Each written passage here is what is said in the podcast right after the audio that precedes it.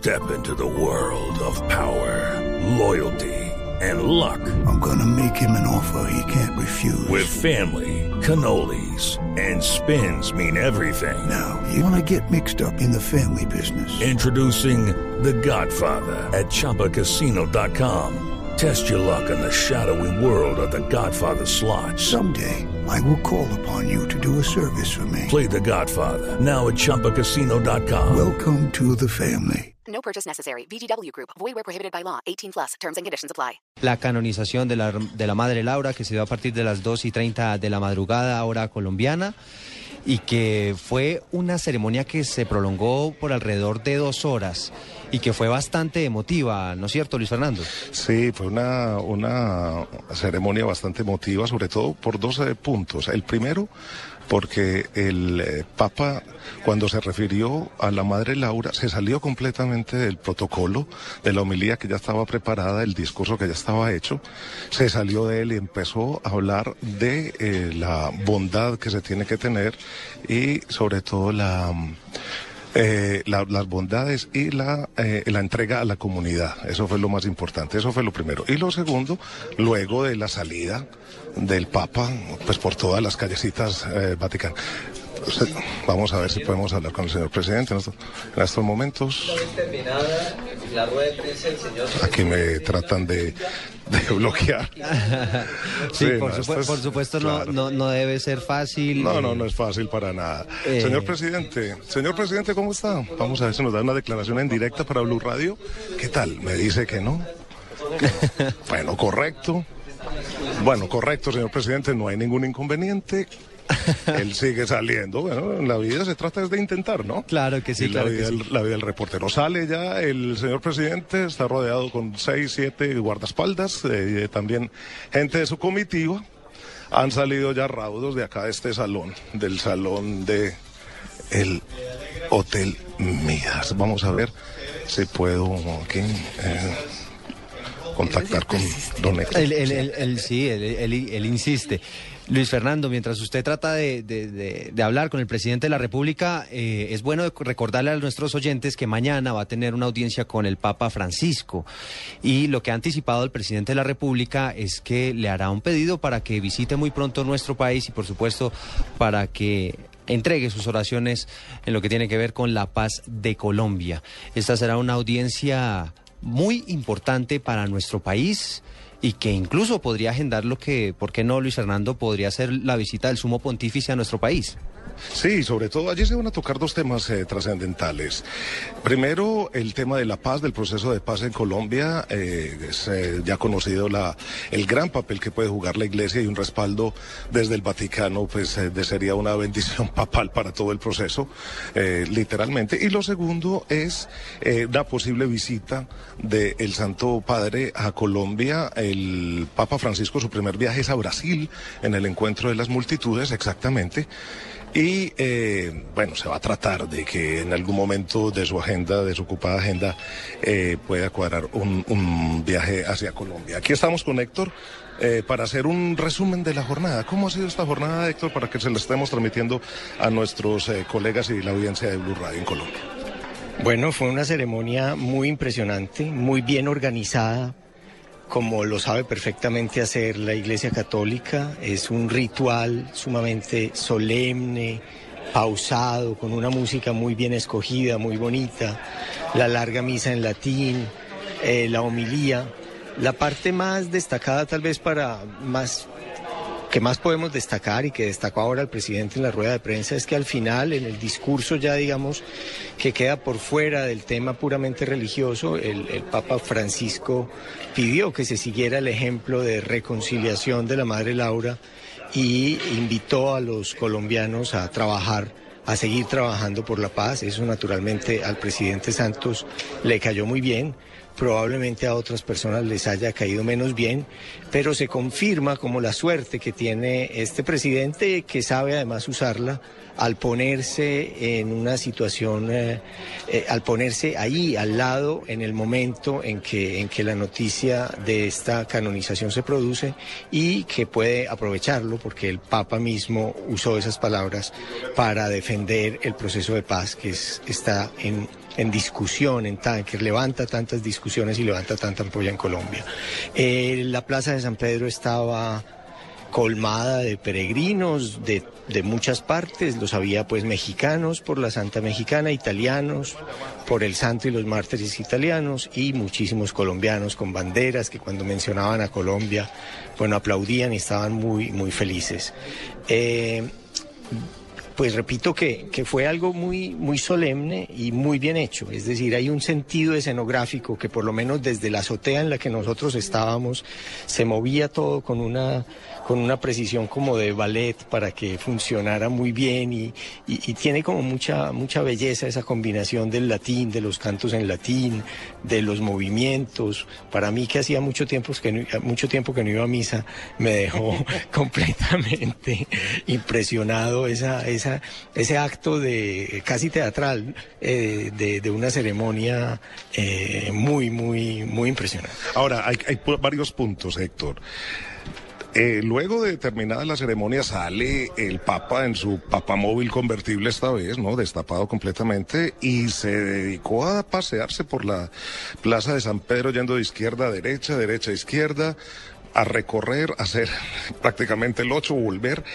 ¿Esto eh, entra dentro de la coreografía o tal vez sería ya su espíritu latinoamericano que abordó al Papa sabiendo que habían medios de comunicación y toda la atención en países tan importantes en la región como México y Colombia? Bueno, él tiene un comportamiento mucho más cercano que los papas anteriores con, con la multitud. Él... Eh, se acerca, les los toca, les recibe los regalos, eh, va, no va protegido por vidrios antibalas. Eso ha sido muy bien recibido en Italia y en, muchas partes. Realmente el Papa Francisco sí tiene como una actitud más cercana con los fieles. También al final simplemente dijo, eh, al despedirse, les, les dijo que, que, almorzaran bien, que tuvieran buen pranzo, lo dijo en italiano. Eh, siempre tiene estas actitudes como simpáticas y sencillas. Y además es un cambio de cara también de la Iglesia Católica venir de Ratzinger, del Papa Benedicto XVI, considerado del área radical, a un Papa jesuita que camina por el Vaticano, que va a pagar su cuenta de hotel, que se junta con la gente, porque al fin y al cabo era un golpe de timón que en cierto momento tenía que dar la Iglesia, hasta, hasta no solo para recuperar sí. eh, los feligreses en, alrededor del mundo, sino también en la propia Italia, que aquí, hay, cabe decirlo, hay eh, escasez de sacerdotes, como lo estaban comentando en la mañana. Sí, Luis Fernando y Héctor, yo, yo los quería invitar, eh, ahorita en Blue Jeans, pues podemos entregar algunos uh, detalles adicionales de lo que fue esta ceremonia histórica para nuestro país, pero los quiero invitar a nuestros oyentes en este resumen de información y noticias que estamos ofreciendo para nuestros oyentes y para las personas que no se levantaron y no estuvieron pendientes de lo que fue la canonización de la Madre Laura, pues podamos ofrecerles lo que sucedió y un resumen de lo que fue este impo importante acto en el Vaticano. Quiero que escuchen lo que fue el momento en el cual el Papa Francisco declaró a la Madre Laura Montoya de como santa colombiana. Santa Laura Montoya fue instrumento de evangelización, primero como maestra y después como madre espiritual de los indígenas a los que infundió esperanza, acogiéndolos con ese amor aprendido de Dios y llevando a Él con una eficaz pedagogía que respetaba su cultura y no se contraponía a ella. En su obra de evangelización, Madre Laura se hizo verdaderamente toda a todos, según la expresión de San Pablo. También hoy sus hijas espirituales viven y llevan el Evangelio a los lugares más recónditos y necesitados, como una especie de vanguardia de la Iglesia. Esta primera santa nacida en la hermosa tierra colombiana nos enseña nos enseña a ser generosos con Dios, a no vivir la fe solitariamente, como si fuera posible vivir la fe aisladamente, sino a comunicarla, a irradiar la alegría del Evangelio con la palabra y el testimonio de vida allá donde nos encontremos, en cualquier lugar donde estemos, irradiar esa vida del Evangelio. Nos enseña a ver el rostro de Jesús reflejado en el otro, a vencer la indiferencia y el individualismo que corroe las comunidades cristianas y corroe nuestro propio corazón. Y nos enseña a acoger a todos sin prejuicios, sin discriminación, sin reticencia, con auténtico amor, dándoles lo mejor de nosotros mismos y sobre todo compartiendo con ellos lo más valioso que tenemos, que son, no son nuestras obras o nuestras organizaciones, no, lo más valioso que tenemos es Cristo y su Evangelio. Siete de la mañana, 15 minutos, es el momento en el cual el Papa Francisco declaraba como santa a Laura Montoya de Upegui, esta mujer nacida en Jericó, en Antioquia, y por supuesto en esos instantes se vivía con bastante entusiasmo eh, esta ceremonia, no solo en los municipios antioqueños, sino también en todo el país. Pero quiero invitarlos a que escuchemos otro pronunciamiento que hizo el Papa Francisco, pero esta vez relacionado con la paz, con la paz en Colombia y con el proceso que adelanta el gobierno con las FARC. Estas fueron sus palabras. Que por intercesión de Madre Laura Montoya, el Señor conceda un nuevo impulso misionero y evangelizador a la Iglesia y que inspirados en el ejemplo de concordia y reconciliación de esta nueva santa, los amados hijos de Colombia continúen trabajando por la paz y el justo desarrollo de su patria.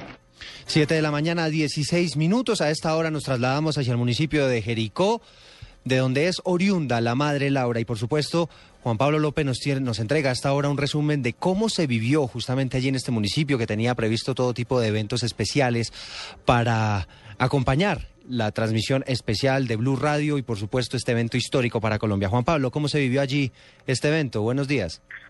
Bueno, saludos, buenos días. Mira, aquí en el municipio de Jericó, desde las 11 de la noche del día anterior se estaban viviendo ceremonias y vigilias también. El pueblo estaba preparado y estaba convocado por medio de programaciones que habían repartido días antes para que subieran a las 11 de la noche. En la mitad del pueblo se hicieron eh, conciertos con bandas, inclusive con la banda de aquí del municipio de Jericó, y a las 12 de la noche se concentró pues la mayor cantidad de personas ahí en el parque principal del municipio de Jericó y en la iglesia.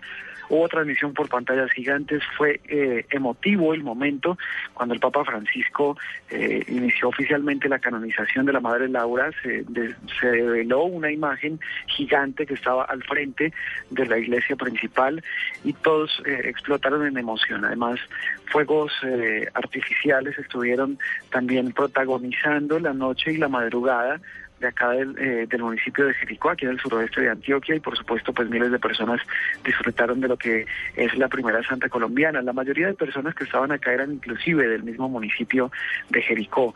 Así que ven cómo su hija más ilustre, la madre Laura Montoya, que nació acá en 1874, que tiene su casa acá, que es el lugar de peregrinación más importante del departamento de Antioquia, pues se convertía en la primera santa de Colombia y pues no solamente de Colombia, también en Antioquia están orgullosos por esta eh, santa colombiana.